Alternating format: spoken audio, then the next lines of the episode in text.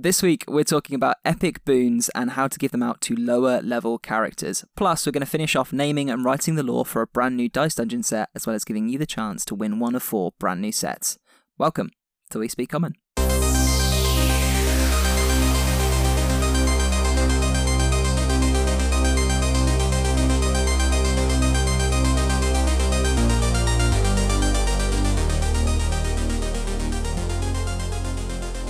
Hello and welcome to another episode of We Speak Common, brought to you in partnership with the Dice Dungeon UK, your one-stop shop for UK-shipped metal and resin dice, with an exciting new 15-set release coming out in, I think, like a matter of days, Joe. We'll talk about that a little bit later. First though, how you doing, buddy? I'm doing very well, Benjamin. How are you? The Benjamin still gets me. I'm alright, I'm good. I'm just too hot, to be honest. Yeah, I mean, I am sweltering right now, which is not fun, to be honest, but there you go. It is meant to rain this afternoon, which I think will cool us down, but to be honest, I'm looking at the sky and I'm not seeing any clouds, so... No, so it's... yeah, I mean, I've not got much hope, but I think I'm just going to slowly melt into the ground and become one with the earth. Yeah. As you do, yeah. Yeah. That's pretty. It seems the only way forward at this point, to be honest. Standard course of action, if you ask me. Agreed. Cool. Well, right. I mean, what? I don't know where you were going to go with that, but I mean, you know, Ben. Look, at this point, right? These openings to these podcasts. I mean, if anyone's been listening for a while, I don't really know what they expect anymore. They certainly don't expect professionalism, right? Or quality, at least in the first 5 minutes. Well, we take a while to get revved up. I'm glad that you've let go of the expectation of quality and composure as well. I'm not, you know, I think it starts with us. So I'm glad that you've given up too. Yeah, no, I gave up sort of 30, 40 episodes ago. So well, you lasted longer than I thought you would. Then brilliant, thanks. Oh mate, oh dear. We haven't played D&D since we last recorded, so we can't talk about our games. No. Well, no, wait, we have. We played one. Oh, we played Dragon Heist one. Yeah, we played one. Yeah, we played someone. And there is actually something to quickly go over there. That was quite a good session. I just want to say, fuck James. Whoa! His conniving little dealings, his backstabbing little character, his little wizard hero. You can't say these things. The little backstabbing bastard is all I can really put forward there. Now, all right, that's where we're starting the episode. Okay, so for context, the party got their hands on the Stone of Galore, which is the main MacGuffin of the Dragon Heist storyline.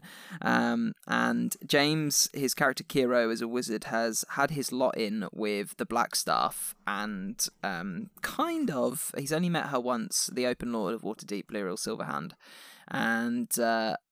It just so happened the party had a I think I'm quite proud of last session. I think it was a very good one. There was a lot of all of the pillars. I think the only thing we didn't have was good combat, but we didn't need it after what happened the session before.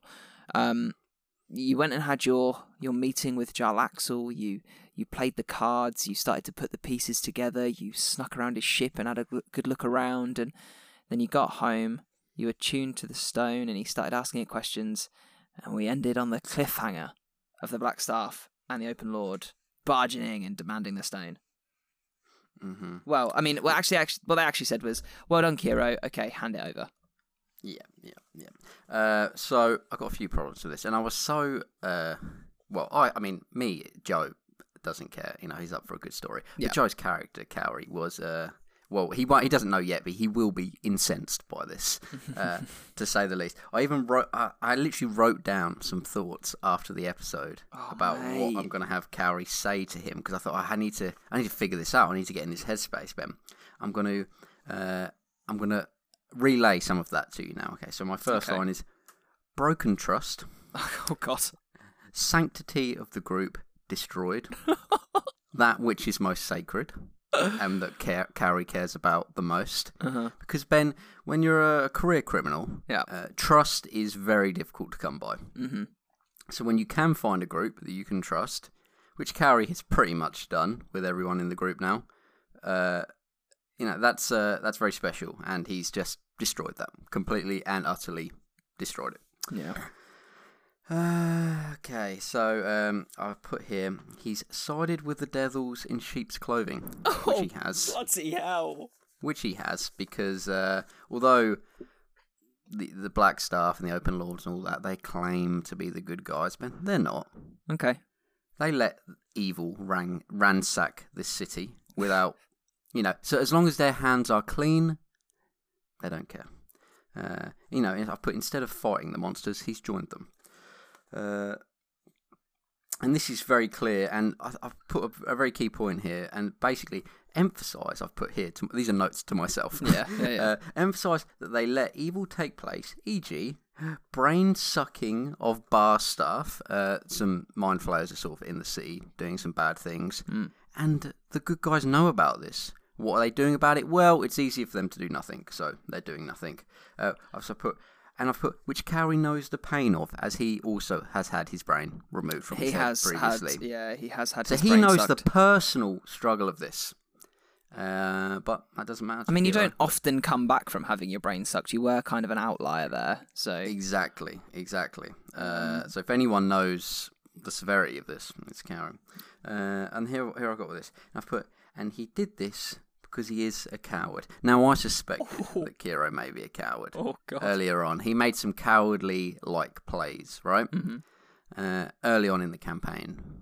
But this is solidified in Cowrie's mind. I mean, also a bit confusing, Cowrie, Kiro.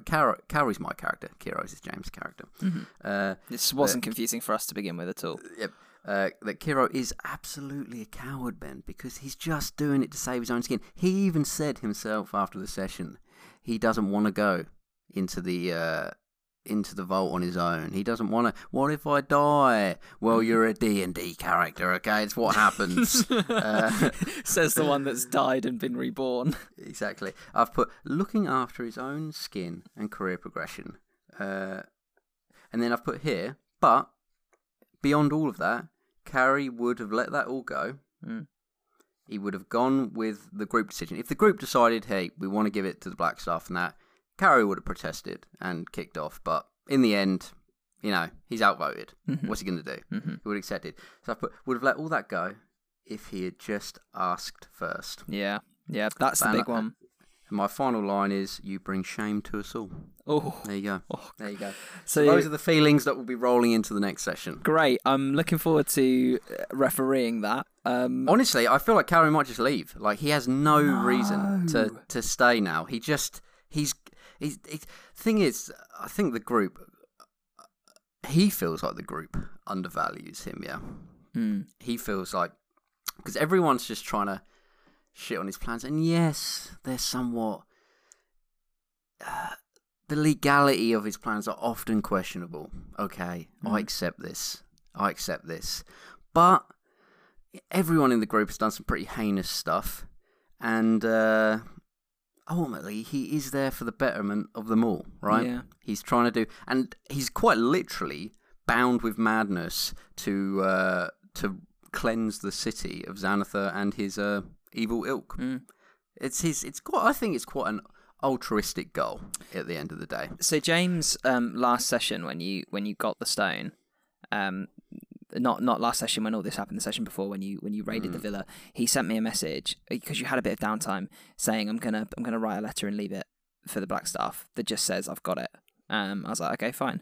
And I remember James saying to me like, "Oh, I've done what Kira do. I don't know if that's the right thing.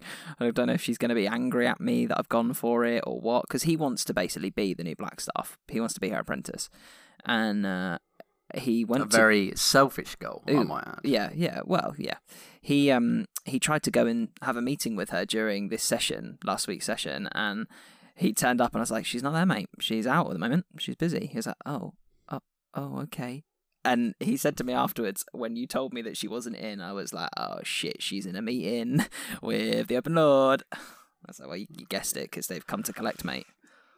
Well, here's the thing, like, from Cowrie's perspective, right, if he would be less upset if he felt like Kiro was doing it for, like, altruistic reasons, that he really thought this was the best way forward. But Cowrie really doesn't think that he actually believes that, because they've literally discussed and agreed upon as a group pretty much in that session that, look, it's pretty much way too dangerous to give it to anyone else other than ourselves. Yeah. We should probably just follow this lead, at least get the money first, and then we can decide what to do with it. Like, giving it to anyone else right now is... Because we basically weighed up all the options, didn't we, of who we could potentially work with. Yeah, the only one you don't know about. There's still one player in the game that's hidden from you. But we couldn't pick that person because we just don't know the... Yeah, you don't know who they are. We don't know who they are, and we don't know what they value. And we weighed it all up, literally put it on a whiteboard,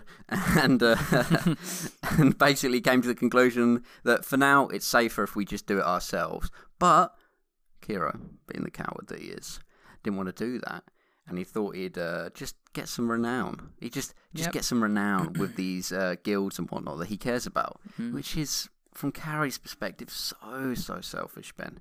And because Cowrie feels like he puts his life on the line, like, every day for the group, and he feels like, because he's the rogue, he's always sneaking in by himself. He doesn't have the, like, if things go wrong for him, it's basically death a lot of the time. Yeah. Whereas, so he feels like he has one of the more dangerous roles within the group, but he's happy to do it because he's doing it for the group. But now that's all, his trust has just been obliterated, just completely. And he was slowly building up the trust. Like, he actually quite likes Orlo a lot, for as much as I enjoyed him and all that shit.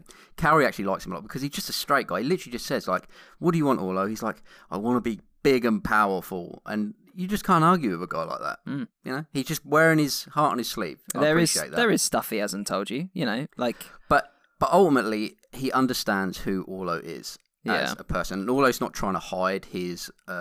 he's not trying to pretend like he's a good guy. No, he likes to do things to be good for other people, but at the end of the day, he will put himself first and his friends first. And he doesn't lie about it, so he appreciates that. Lilith, the bard, more questionable, to be honest. It's a love-hate relationship there, isn't it? It's mostly a hate-hate relationship there at the minute, I think. But there's a mutual respect, but... there's problems there. And then you've got Brom, who's just the light in all of our lives. Just an absolute precious boy that must be protected. Oh. He is. And so powerful as well. Yeah. And so wise. And so dumb. It's the perfect combination. It's amazing. I think if Cowrie does walk away from the party, Orlo will proposition him. Because Orlo needs to go on a bit of a... bit of an adventure of his own, and he could do with some help. So, and Orlo quite respects Cowrie's ability to take what he needs. I don't think he'll come, though, because he needs to kill the Xanathar, and he's bound to do that. And he can't escape that now. It is ingrained in him that's what he's got to do. That's what he's got to do, so he needs to go and somehow figure out a way to do it. And that will probably mean doing a lot more heinous stuff to get in his good books, I guess. Because his plan was, maybe if the group agreed to let Xanathar in on some aspect of their plan or whatever, just like build his trust. It's another reason he bumped up, tried to get more cash out of this potential haberdashery heist, is just so he can really get in Xanathar's good books by giving him all this money. I think the thing is, Cowrie's problem is that everything he does on the surface seems like very selfish, but underneath he's not really doing it for himself, because if he was doing it for himself, he would just go rob that haberdashery, get the money, buy a load of stuff, live well. That's like his dream, basically. It's all he wants to do, and you know, bring his brother up to the city and just have a great time. But now he's got a conscience, Ben, which he doesn't appreciate, and that's causing him problems. So, yeah, I mean, it all kicked off last session. Who knows where it's going to go now? But I suspect the rest of the party will side with Kiro on this. I don't know. We're going to have to see what happens. Cowrie will probably be on his own. There's going to be some conflict, but I mean, we've got a week off because I've got to take some time away. But when so we're looking, I think we're probably not going to play for another week. But when we do, it's going to be a quite an explosive session, I think, to begin with, and I think most of the session will be just this conversation, to be fair. Like, I can see you guys sitting around and talking for hours. I can see that happening, and but I just don't know how it can be resolved now, because Cowrie really is of the impression that Kiro is just cowardly now and out for himself, and I think it'd be pretty tricky to convince him otherwise. I think people like Brom will just try and make everyone be friends again and be like, see it from his side, see it from this side, but we can do this.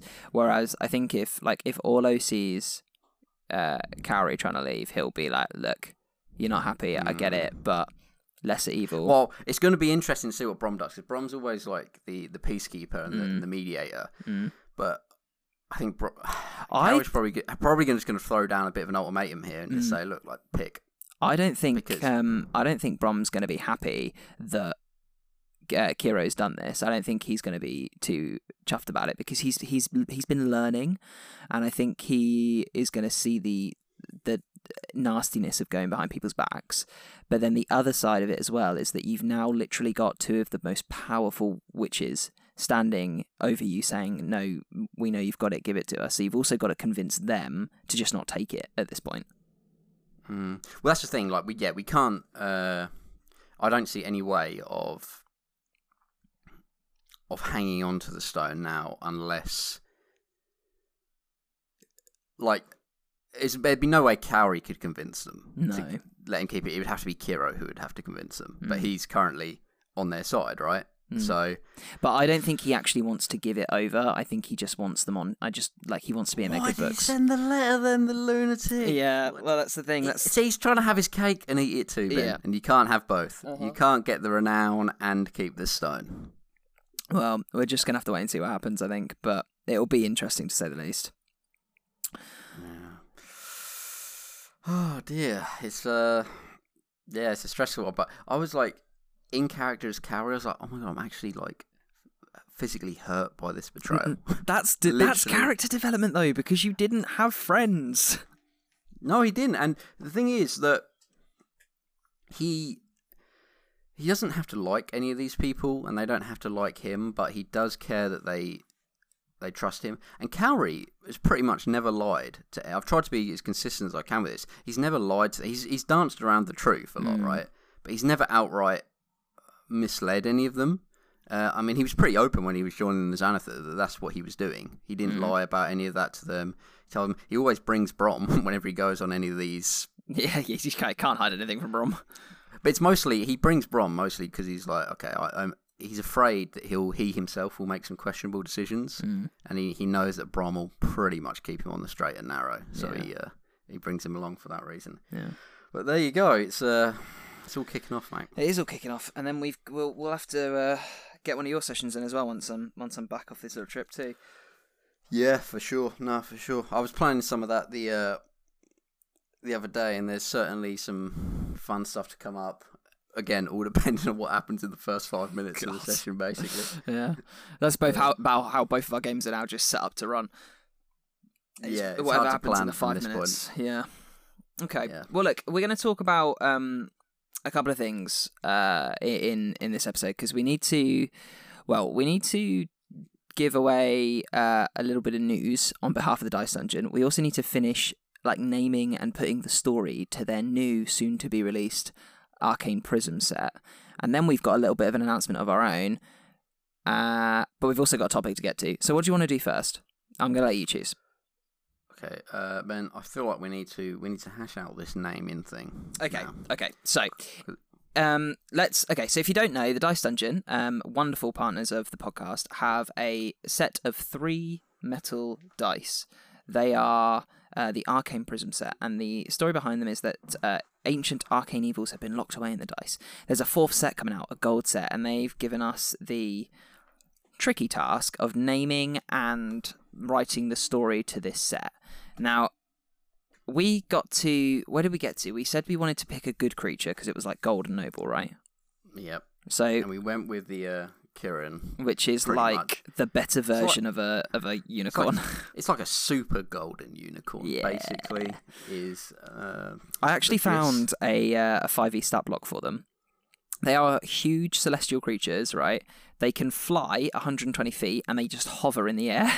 They're awesome. They have they speak every language telepathically. They're a challenge rating of 12 and they're an 18th level caster. Do you know what's where I first found out about them? Go on. Is in Strongholds and Followers. Mm-hmm. You obviously, when you build your stronghold and whatnot in that book, you can gain different retainers and followers and whatnot, and it's all done on like a dice roll. Yeah. And essentially, for the paladin, the very best creature you can get is a Kirin to be your mount. Mm-hmm. Mm-hmm. And I was like, oh my god, how amazing. That'd be so OP. It'd be so powerful. That would be the thing that you reward a 20th level character, which is something we'll talk about later. Interesting. Wow. Okay, so let's hash this out. So what are we going for the name? Because we're not going to call it Kirin, because that's the name of the creature.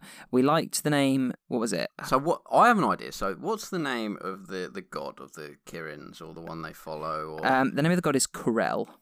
Corell. Now, we also did a bit of Googling on... Corell the Vigilant. Yeah, we did. We went on like Farmer's Haberdashery or something like that to figure out what you call like a group of horses. You can call them studs. I think it's a bit on the nose. We'll leave that one. Yeah. But apparently a harass is also a group of horses or something along those lines. A stampeding group of horses. So the name of the god is, say again, it's... Kirill. Kirill. So it could be like Kirill's Golden Harass or something like that. I'm imagining like a bunch of Kirins, in the dice itself, all stampeding along. Oh, so not just one. So yeah. When you roll the dice, you get the stampede of the Kirill. Yeah, exactly. Okay. Exactly.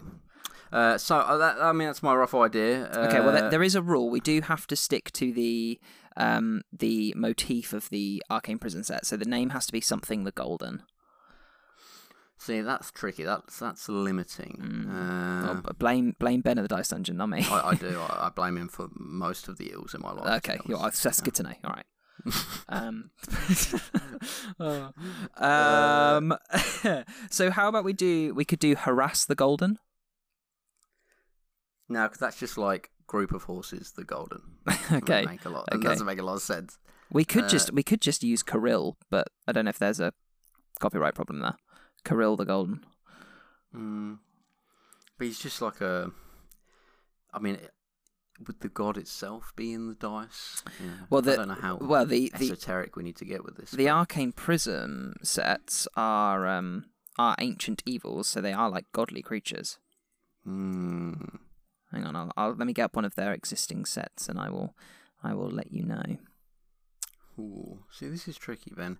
And also, we've got to think about the lore behind this as well. Oh, I've got an idea for this. Obviously, we asked for some suggestions, didn't we, last week? We did. Okay, so hang on. So, Arcane Prison Collection. The set holds captive the evil Gaius the Green, who was locked away by a powerful wizard. So it could be. They don't say it's a god. I envision Gaius being like an evil god, but I guess they don't specify. Someone suggested that while we joke about putting our brand to some dice, and Ben said that we can't do that, I figured one way to get around that is instead of putting We Speak Common into the story of the dice, we could put our characters into the story of the dice.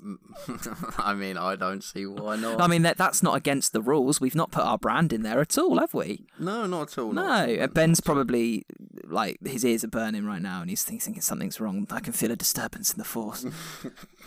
So I think the story has to involve Orlo and Cowrie or one of your other characters, whichever one you want to throw in. Well, if it's golden, we're going for the golden, like, lawful good motif. It's got to be Galahad, isn't it? Okay, well both of my characters are kind of evil, so I can't really. Yeah, I don't know how they fit, but we'll put him in there. Maybe he needed the help of a wizard, so he hired Orlo. It's fine. Orlo kind of is hired to deal with occult problems, so it would make sense. That does make sense, yeah. True, okay. True. He's got a specialty there. So we've got these two characters, but how do they fit into the overall motif, I suppose? So the story we were going for, last week, and tell me if you want to change this, was that the idea behind these dice was that the Kirin or Kirill or whoever's in the dice was the guardian of the other three sets, the evil sets. So, like, to lock them away, you had to lock this guy away too, as, like, sure, the payment. So maybe Orlo and Galahad team up to fulfill the the prophecy, or I don't know, I'm trying to be big and stoic about it, or they had to do the ritual to seal him away. All right, okay. so obviously Galahad's the connection to the celestial side, and Orlo's the one doing the ritual. Okay, so maybe Galahad and Orlo, two peas in a pod, these guys. Oh yeah, need to go on some sort of quest to convince a Kirin or whatnot to basically enslave itself in this dice for the greater good. Yeah, for the greater good. So they just need to convince this godly being or creature to do that, which seems very plausible for these two. They're capable blokes. Yeah. Do you want to know some allies and some foes of Kirill? Maybe we can nick a name from there. Ooh. So Kirill's allies, the other good-aligned gods, are people like Pelor, Helm, I don't know how to pronounce that one, Bahamut, Celestian, Heimdall. Oh, Heimdall's always a good name, in it. Tyr, Torn. But they're all existing gods. He's got good mates, then. He's got good mates. Yeah, he's got a good bunch. Good gang. Ah, interesting. Very interesting. Well, yeah, no, I like the idea. Galahad and Orlo are going on this quest, and they beseech the help of this creature to lock it in. So I suppose it will be, some sort of Kirin that's in there, riding around, almost corralling these other dark beings like a sheepdog. Great. Okay. So the name is Kirill the Golden, and the story is that to seal away the ancient evils in the arcane prisms, two adventurers, Orlo and Galahad, convinced the Kirin to sacrifice themselves as part of an ancient ritual or something like that. Okay, yeah. So if we're going with Kirill the Golden, so he's actually in there himself then, the big boy. Yeah. With I suppose with his Kirin, maybe he's got like a herd of... Maybe he's got a harass. Flying... Yeah, he's got a harass of Kirin. Kirill harass the Golden. There you go, and he's riding around. No, I like that. So we could just do Kirin the Golden then, to stick with the naming convention. Mm-hmm. And wait, so Kirin or Kirill? Or Kirill. No, yeah, Kirill. Kirill the Golden. Okay, cool. Yeah. He's a... I mean, I've not read much into Kirill. I hope he's a good bloke. I mean, I'm looking at... Wrong. He seems like as a great force of good across the multiverse, it is fitting that their patron Kirill is suitably powerful. He's said to be the swiftest being in the multiverse, constantly flying to aid those threatened by great evil and only staying long enough to thwart the plot before moving on again. Well, we're changing that because we're locking him down. Well, but maybe he's constantly flying around on his Kirin, patrolling. Hang on. His love of life is so great that it is said he will not willingly tread upon the ground, lest he harm one blade of grass or one lowly insect, and so spends all his time in the skies. I like that. Yeah, so he's just flying around with his Kirin around the bounds of these other dice, ensuring that these dark forces never... I like it. You know, penetrate the world and good use of the word penetrate there. Well done. Okay. Mm-hmm. And in the bio on the website, Ben and Dave of Dice Dungeon, you have to include Orlo and Galahad now. That's just the rules. We don't make them. It's canon, isn't it? Yeah, it is literally canon now. They made us come up with canon, so that's what you get. Mm-hmm. That's what you get, I'm afraid. There was a whole point in us doing this as well, by the way, Joe. Did I tell you? No, I basically just went along with it. Wake up zombily and roll into these calls, and sort of you just kind of plan all the rest. Mm-hmm. So I don't know if you know this, but this is our 98th episode. So in 2 weeks' time, we will be at episode 100. Oh my goodness! I know. So to coincide with that, the Dice Dungeon are going to release this brand new golden set of the Arcane Prism series on our 100th episode. So to celebrate, we're going to be giving away 4 sets, one of each of the Arcane Prism. So a Gaius the Green, an Ox the Shade, a Tilda the Blue, and one of these new sets, which I guess will now be called Kirill the Golden, unless Ben completely puts his foot down and says, no, we can't do that. But that's fine. We had some fun with it. So what we'll do is, if you're listening to this on Thursday, the 20th of August, there will be a tweet pinned on our... Twitter bio and over on the Dice Dungeon one too, I think, that you can like, retweet and follow to enter in, and you'll have until next Thursday, so you have a week to enter. We're a generous bunch. We're good, aren't we? Well, I mean, they are really, but... and that just goes to show, you know, for us, high quality or low quality content this podcast provides, you always get you're always worth listening, because you can just get free stuff, right? Yeah. So there's no downside really. So we'll announce the winners on episode 100. So you'll have a week to get in, and then you have a little bit of a week waiting time to find out who's the winner is. But we'll announce it on the episode, and then we'll stick some tweets up after that too. So yeah, go have a look, because it'll be there now. And if you're listening after Thursday, you've only got until what will be the 27th to enter. So go. Nice. There is one other thing we should talk about as well for the Dice Dungeon, and that's just to keep an eye out. It might already be out there, but they are also announcing a new nebula collection, sets of dice named after the different nebulas, which we've seen, and they are blooming gorgeous. So while you're looking for that entry, make sure you have a look at those too. Oh, yeah, very nice. See, like, it all comes together, Joe. Perfect for your Spelljammer campaign. Oh, let's yeah. Oh, I like that. Oh, don't get me excited about Spelljammer. I'll talk about it for hours. We should do an episode on it one day, Joe. Yeah, I mean, I know very little about it other than it's like, you know, Treasure Planet basically. Yeah, kind of D&D. Oh, okay. So we should definitely do this soon, because hearing it for the first time like fries your brain, and it's always great fun. We'll do that in the coming weeks. Right now though, we're going to talk about Epic Boons. Oh, nice. Yeah, I do like a good Epic Boon, or any boon really. Any boon, yeah. So I should say they're called Epic Boons in the DMG, and therefore like rewarding players after 20th level, but I actually kind of want to talk about how we could use them throughout a campaign, because not many people play that high, do they? No. Well, I've put a couple of boons in my campaign already. Mm-hmm. Which you guys experienced, although half the characters who got those boons are no longer in the campaign. Yep, true. But so basically I had a quite pivotal event in my campaign where the players came across some very, very old magical power, mm-hmm, deep under the city of Novenia. And upon coming into contact with this power, we sort of did a bit of a dice roll, and they got a somewhat randomized boon, which varied from just essentially an ASI stat bump of 2, which is pretty good. Mm-hmm. One of them got on his melee attacks, he can leech a d4 of life, basically. Mm-hmm. He deals like an extra d4 necrotic damage, and that damage is then converted to healing him, which was quite nice. The monk got an extra +1 to his DC for his stunning strike, which was pretty good mistake, to be honest, on my part. You overlooked that one, didn't you? It was okay in the end once you get to a bit higher levels, but there's for as much as I rag on the monk, there's like a small area in there when they sort of very first get stunning strike where it can be quite good, until the con saves sort of rack up. But yeah, and then I can't remember what the wizard got. The wizard got something, but so those were like small variants of these much more greater boons that you can get at 20th level. I do like the idea that they've accounted for once you... Because people think, you get to 20th and you end your campaign. Well, yeah, pretty much. But it is fun to sometimes... Keep bringing those characters back. Keep going. Like, yeah. So yeah. Normally, I reckon for most campaigns, you get to 20th, and then in like 2 or 3 sessions, the campaign ends. Because you get to 20th, you get all your capstones and whatnot for the final battle. Yeah. But... if I was like playing as a player, I may want to play like maybe 10 sessions as a level 20 character, just because it's pretty fun to like, okay, I've spent so much time in this world, let me just destroy it now as my 20th level character. It's like when you hit save on GTA and you just go on a 5-star rampage. Yeah, exactly. But it's cool that you can continually get powers. So they recommend giving these out pretty much every 30,000 XP or... Yeah, if you want to have a look at these... milestone-based quest completions.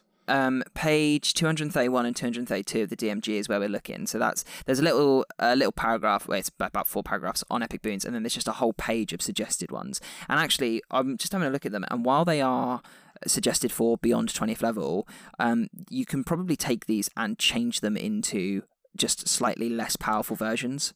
Honestly, a lot of them are not that good for a 20th level character. There are a couple that don't fit the bill. No, but like, so you've got, combat prowess. Basically, you can turn a miss into a hit once every short rest. Pretty good, pretty strong, but it is just one attack at the end of the day.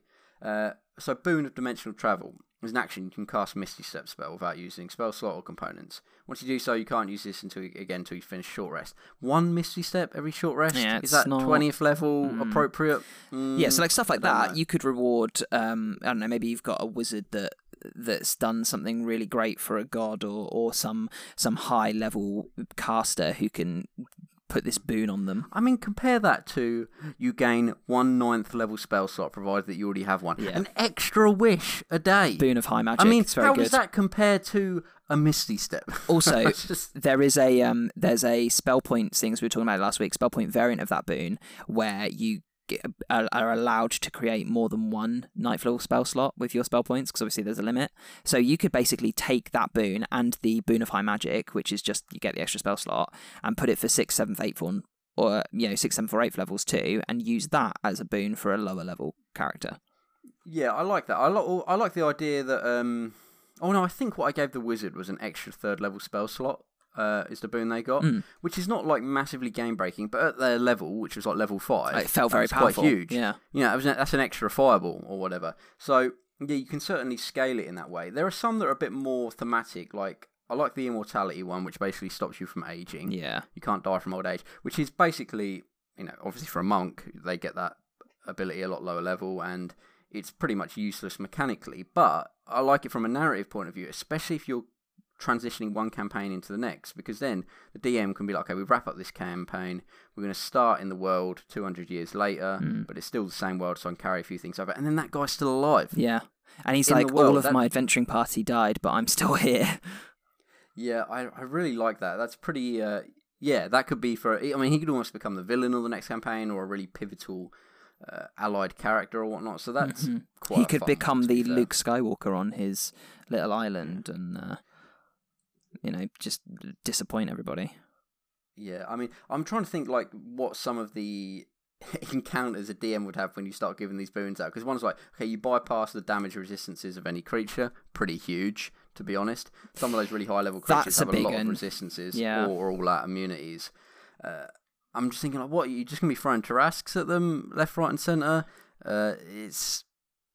You'd have to get some crazy... I mean, I would really like...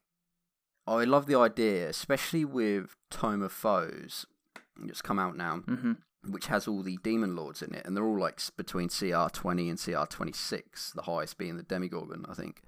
I love the idea that you, once you get to 20th level, you just dive into the Abyss, and you just start taking out all the Demon Lords. You just do one Demon Lord boss battle per session or whatever for like 10 sessions. Yeah. And just try and see if you can beat them all. And maybe every session you survive, you get one of these boons. Because honestly, some, like... if you look at the Demogorgon in its lair, I don't know how you beat that. No, I know. I really don't know how you beat it. I've been looking at Zugtamoy for various reasons around Brom's character, and she's powerful in her lair. And if you with Theros being out now and the idea of having mythic encounters, you can make them even bigger and even harder, which would be so much fun for like a quote unquote 30th level character who's got loads of boons that they can use as well. Yeah, that's pretty fun. Boon of Perilous Aim. Oh yeah, go on. Yeah, this is one I want to talk about. You give yourself a +20 bonus to a ranged attack roll that you make. Once you use the boon, you can't use it again for a short rest. That's interesting that they decide to make it a +20 instead of just you hit. Yeah, why not just you hit them? I guess. Well, I don't know actually. No, I was going to say because of like the sharpshooter, but then. That doesn't matter. Maybe it's hit anyway, like so that you can use it with disadvantage and still hit or something, so you can shoot out of range. Yeah, but then the other one just says you hit. It's like there's nothing around it. It's just you hit. You hit them. Yeah, you take a miss into a hit. Okay. So that's slightly, I suppose, less powerful, but +20. I mean, it's all semantics. You're going to be hitting most things unless you roll like a. Even if you roll like a 1, you're still going to not 21. One, if you roll a 2, you're gonna hit because. You're going to have like a +15 as a level 20 character anyway. So yeah, that's true. Yeah.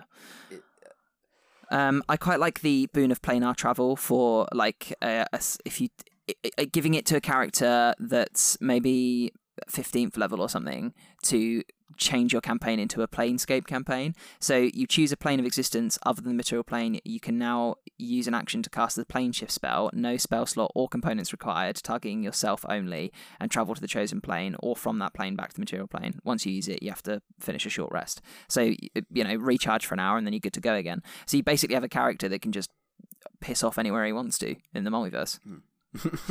I like there's a boon of quick casting, which is basically quicken spell, but you can pick one spell from first to third level, and it always becomes a bonus action instead of an action. I think that's actually more useful for like half casters or melee focused casters. So you could, I think even something basic like a paladin. I really like Bless, but I'm probably never going to cast it unless I get the chance to before combat, because it takes a whole turn. Yeah. But if you can just switch that to a bonus action, then you can pretty much always have Bless up, which is pretty fun. Mm-hmm. You can get little things like that. A boon of spell mastery too, which obviously the wizards get around a high level anyway, but that's you take a first level sorcerer, warlock or wizard spell and you can cast it at its lowest level without a spell slot, which is a nice little thing. But again, we've talked about like level caps and the last sort of higher level abilities and how they're a bit naff, and that one's always a bit kind of it's just a first level spell though. Yeah, I mean that's good though for, because bear in mind there's no prerequisites here unless specified, like in the high magic, the ninth level spell slot one, that of any class. So you could take that as say like a fighter, and then you always have shield. Yeah. Just permanently. You essentially have a permanent +5 to your AC. Yeah. So that actually then becomes fairly decent. I mean, I like Boon of Speed. Your walking speed increases by 30 feet, and then you can and you can use bonus action to dash or disengage, which is a bit like a rogue. But that's pretty fun. You just become the Flash with some classes as well. Some class builds, you become so fast. Yeah, like the monk, you'd end up. The one above that is my favourite. If you were playing a solo campaign, Boon of Skill Proficiency, you gain proficiency in all skills. Just all of them. You're just good at everything. Man, I'm thinking about giving this, like, maybe one or two of these boons to some of my villains, because that's really fun. Yeah. I love the, like, I really, really like that. You had to think about what you were going to say then, didn't you? Well, you could flavour that in a lot of ways. I like the idea that you could give that boon of skill proficiency to some sort of special diviner character, where they're always foreseeing every outcome, so they always succeed, basically. Yeah, they're just good because they know what's going to happen. Yeah, they have all this extra information that others don't. I mean, then you got some crappy ones, which is just like, hey, burning hands at will. Brilliant. Yeah, so I think what I would say is there are some... Have a look at this page, page 232, in the DMG, and pick out the ones that you think are not going to break your game if you give them to a lower level character, and work out how you could use these as rewards. And then the ones that are high level, like the 9th level spell slot, or the you're proficient in every single skill, you can take them and just minimalise them, so change the spell slot down, or pick a certain skill that they can, or you know, maybe they become proficient in 5 skills of their choice, and like that's a nice little boon that you could give to a 10th level character that just makes them suddenly a little bit more able to cope on their own. Yeah, I love the idea of some of these, like a +10 bonus to stealth checks. Actually pretty useless for a rogue, yeah, to be honest, because their stealth's going to be so excellent anyway. But it would be fun to give that out maybe halfway through a campaign to a character that's constantly failing stealth checks. it might be fun to give it, say, like the group are always trying to hide together, and then you've got the big clunky fighter in plate mail that's always messing up for everyone. But then almost in some sort of ironic divine act of justice, he gets this boon and now can actually stealth. It just sort of brings him up to everyone else's capabilities. You've got more stealthy characters in the party. I think that's like an earned reward, I think. Yeah, I like that. I like that a lot. So how would you go about giving these out if you weren't going to do it with the gods? Because obviously the easiest way, and the way that they say, is that, you know, divine characters can bestow boons. But what if you wanted to do it with, if maybe your campaign doesn't have much of the gods in it, how would you do it that way? So I would, there are a few different ways. In my world, without sort of spoiling too much for you, there's a lot of divine magic and arcane magic and whatnot. It's very intermingled. They're not very, there's no defined line between them as such in a very clear and cut sense. And it sort of depends on your culture as to what you determine which magic to be and whatnot. So I find that ancient relics, even of like an arcane nature or whatever, could still bestow these kind of abilities, because it all sort of stems from very, very similar beliefs and whatnot. So I like the idea that obviously warlocks giving out boons like this is pretty fun. They did that in Critical Role as well, where they essentially gave out extra, what's it called, the abilities that warlocks get? The invocations.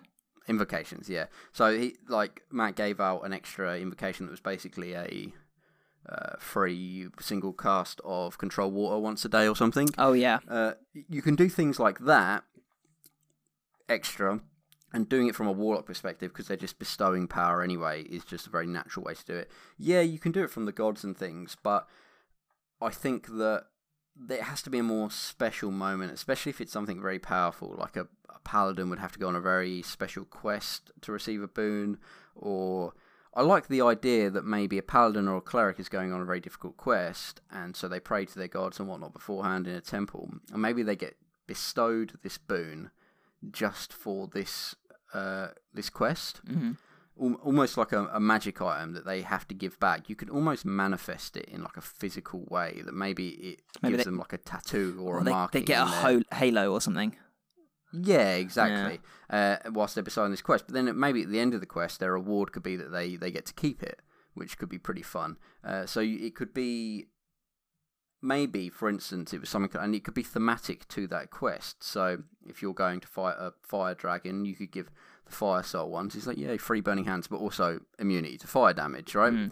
And then if they complete the quest, they get to keep that. Obviously, that's pretty mega powerful, so be careful in just throwing them out willy-nilly.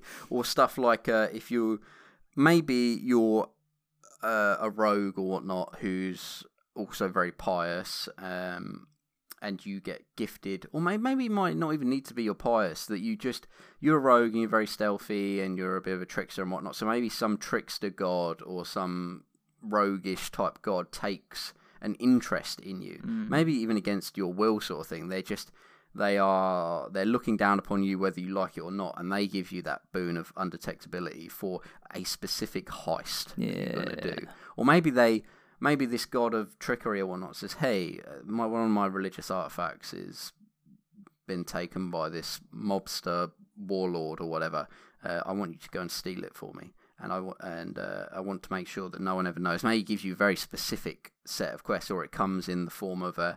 I never have like to have my gods like directly speak to my characters, or very rarely, right? Yeah. I like it to be through some sort of intermediary, because it gives a degree of separation, and then if they ever do actually speak to you directly, it's much more powerful, because it's like, whoa, I've got a direct line here to the big god above. Whereas, so maybe it could be his acolytes or whatnot, or giving you this, and they give you that boon, and you go through and you complete the quest, and then when you give the item back or whatever, they say, hey, keep the boon. So you can do stuff like that. I think I had keeping it for go on. I had for Brom. So Brom's got this backstory going on that he doesn't really know much about, and he's sort of discovering it along with the characters, which is fun. But Zugtamoy has chosen him as something, and she appeared to him. Well, it wasn't actually her, but her visage appeared to him, and her boon, in a way, her gift to him, to try and sort of get him on her side rather than like force him, was to bestow him with a special spell. So that's another way you can do it. So if you've got like a spell that you've written that you want to get, you know, that's very personalized to a character, that can be a boon. Yeah, that's very fun. Have some sort of custom magic or ability that's like one of a kind in this whole world. Well, another reason I like giving boons as well is because they are not shareable, in that that character has that boon. It's not an item that can be passed around. Yeah. It's very intrinsic to that character. It becomes a part of their personality and who they are, right?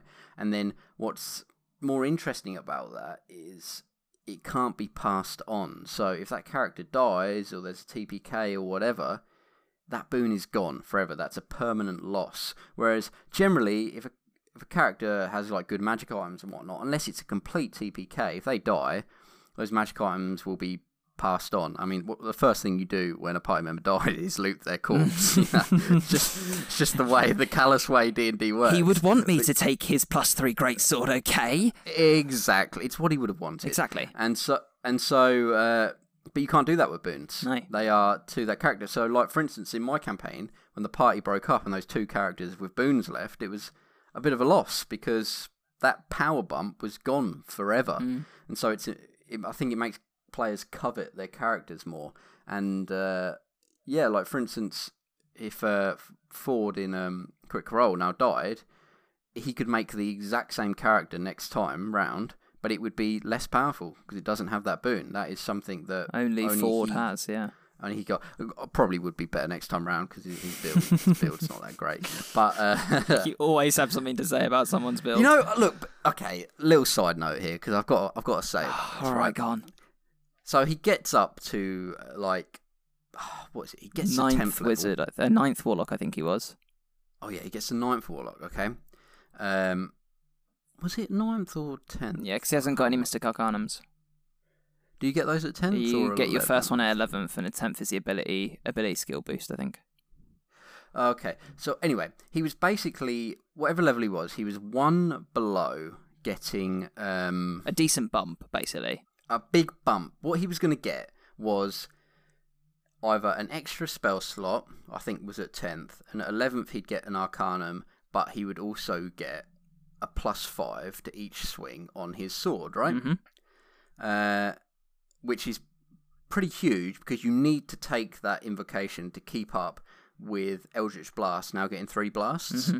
Otherwise, it becomes actually less effective as a Hexblade to swing your blade than it does. You might as well just Eldritch Blast at that point, especially if you've got Agonizing Blast. And so, which Ford does have, so you really need to take that. But then just before he's about to either get this extra spell slot or this big bump, he multi-classes into Paladin. Mm-hmm. And I'm like, just one more level. Just one more level. And okay, I thought, okay, maybe what he's doing, this is what he's doing. He's going to get to... he's going to get to maybe 5th level in Paladin. So he gets multi-attack, right? Mm-hmm. And then when he'll take another level of Warlock. That way he can drop the multi-attack invocation from Warlock. Yeah. It's no longer serving him. Yeah. And that'll be really optimised. He doesn't do that because then 2 levels later, he jumps back into Warlock. I'm like, okay, what are you doing? Okay, at least he's going to get the power bump now. And he doesn't take the invocation that gives him the +5 to each sword swing. Ben, why? Why does... Why? I'll tell you why. Because they focus on the story, Joe. Yeah, they do. On the story. It just hurts me because I'm like, you could be so much more effective right now. And they clearly want to be effective. They enjoy doing well in combat. Yeah. They're just not you, Joe. That's the problem. And Caleb never took Wall of Force. Or nope. Do you know he has Hypnotic Pattern and he's cast it once in the entire campaign? Yeah, I know. That's just... So... Going away from Critical Role, there is because I know you'll roll down a rabbit hole. There's one more thing I want to say about boons, and that is I think a really fun way to give them to your characters, especially if they are not those 20th level epic boons, the smaller ones, is to do it by using your NPCs. So maybe if you're going to give out 5 skill proficiencies, maybe. You know, they've helped the mayor out at 10th level of a town and they've saved it. And he says, do you know what? You were talking about how you want to be better in life at this, this and this. I've got a guy who can train you. And they have a week of downtime and they get trained in those skills and they get that boon of proficiency. Or maybe the wizard of the party impresses the town mage and he says, do you know what? You've done something good for me, you've done this quest, I'm going to teach you how to use the flow of magic and grant you an extra spell slot and things like that. So there are smaller ways to bring them in that aren't, like, godly. And the way I would do it, for instance, like that, if a wizard wanted to give a character some more magical potential and you wanted to do it as a boon, if it was a magic character, I would give them, obviously, either a unique spell or whatnot, or an extra spell slot of a meaningful level. Yeah. So...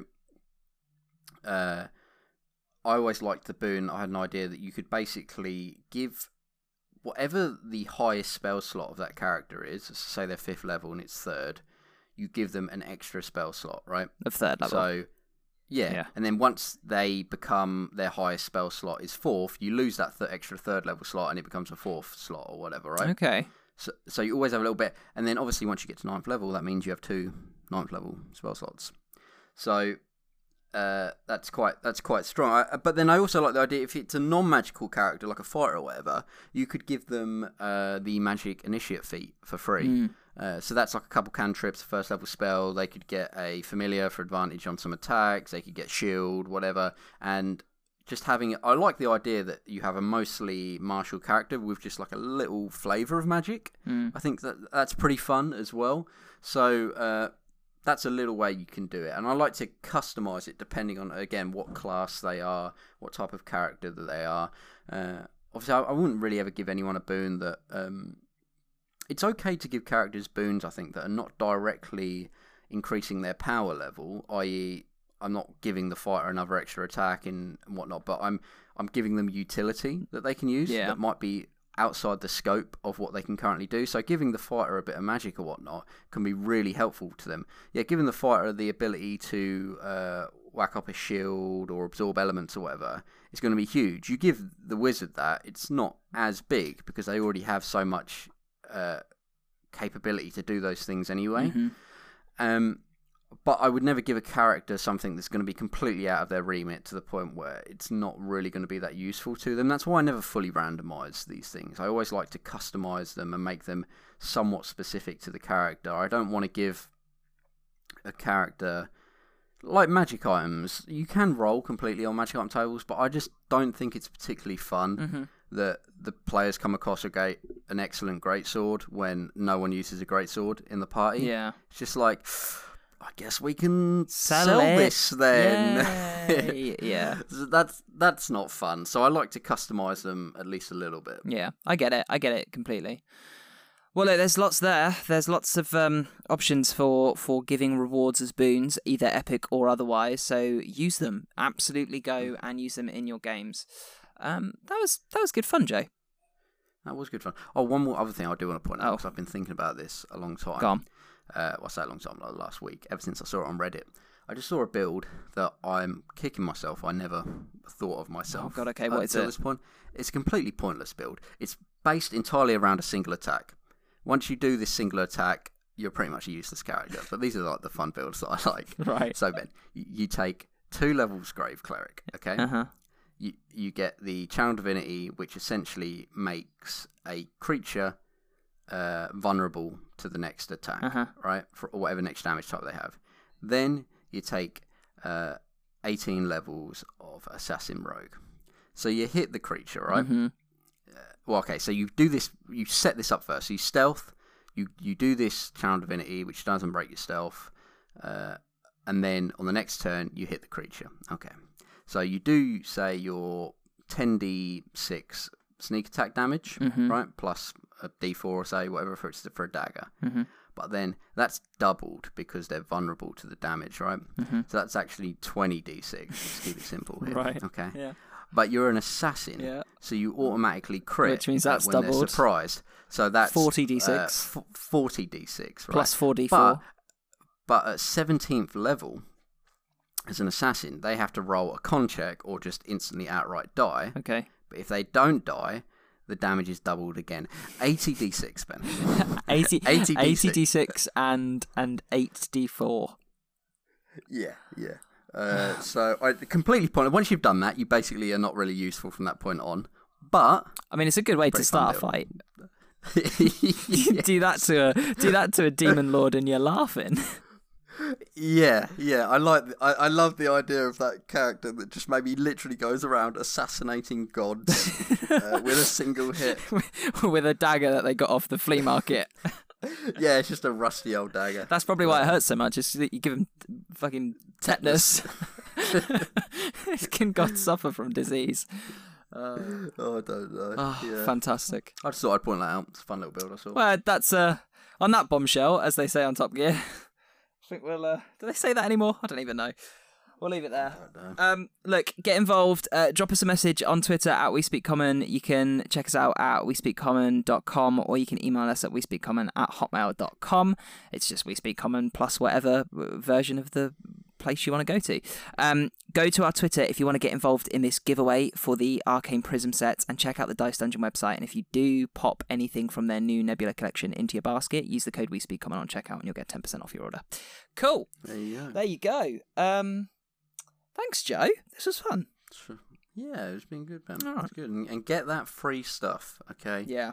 You've struggled along this long. You might as well be rewarded. I mean, look, at this point, you've got to get through to episode 100 to see if you're a winner or not. So, you know, you might as well stick with us for a bit longer. Yeah, and I'm not saying you can just skip to 100 either. You've got to, you know, listen along, all right? Mm-hmm. Those are the rules. We'll know if you don't somehow. We get statistics. We'll see if there's a dip in episode 99. Okay. All right. Okay. I'll see you later.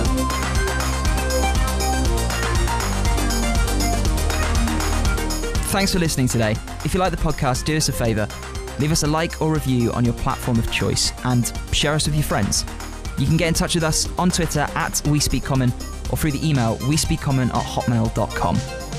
The music in the podcast is Street Dancing by Timecrawler82 and is licensed under an attribution license CC by NC.